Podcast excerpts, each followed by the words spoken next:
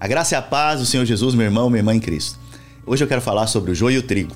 Mas para falar sobre o joio e o trigo, quero conectar esse vídeo ao vídeo anterior, onde eu falei sobre professar a Cristo e possuir a Cristo. No nosso meio existem eh, esses dois tipos de pessoa, aqueles que professam a Cristo, aqueles que possuem a Cristo. Os que professam a Cristo, eles são chamados cristãos nominais.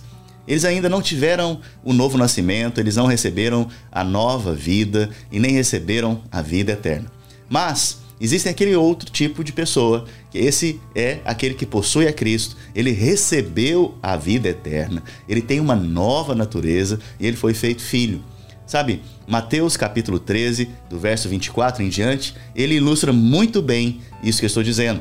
Lá nós vemos a parábola do joio e do trigo. Nessa parábola, nós vemos um senhor que é o Senhor daquela lavoura. Nós vemos uma lavoura, nós vemos dois tipos de semente, vemos os servos desse Senhor e vemos também o maligno. Isso tudo aponta para a nossa realidade hoje.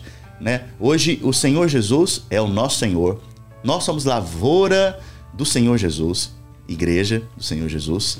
Nós somos aqueles também que somos servos do Senhor Jesus.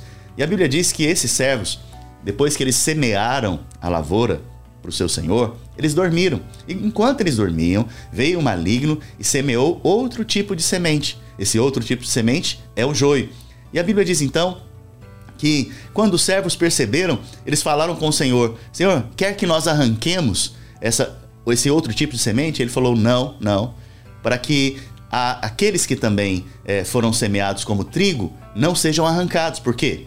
Essa é parte importante porque o joio e o trigo, enquanto estão crescendo, eles são muito semelhantes. E os que diferencia é os frutos, a, a postura é, e quando eles estão maduros, o, o, o joio, por exemplo, ele fica altivo e profundamente enraizado na terra.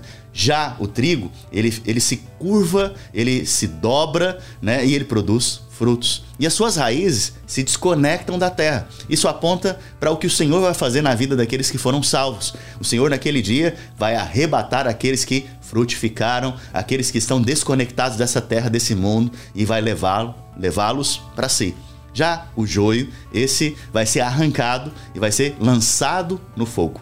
Então, nós percebemos que até mesmo dentro do reino de Deus existem dois tipos de pessoas: aqueles que professam a Cristo e aqueles que possuem a Cristo. Nós somos aqueles que nascemos de novo, nós somos aqueles que possuímos a Cristo, nós somos aqueles que fomos feitos filhos, nós somos aqueles que temos uma nova natureza e recebemos a vida eterna.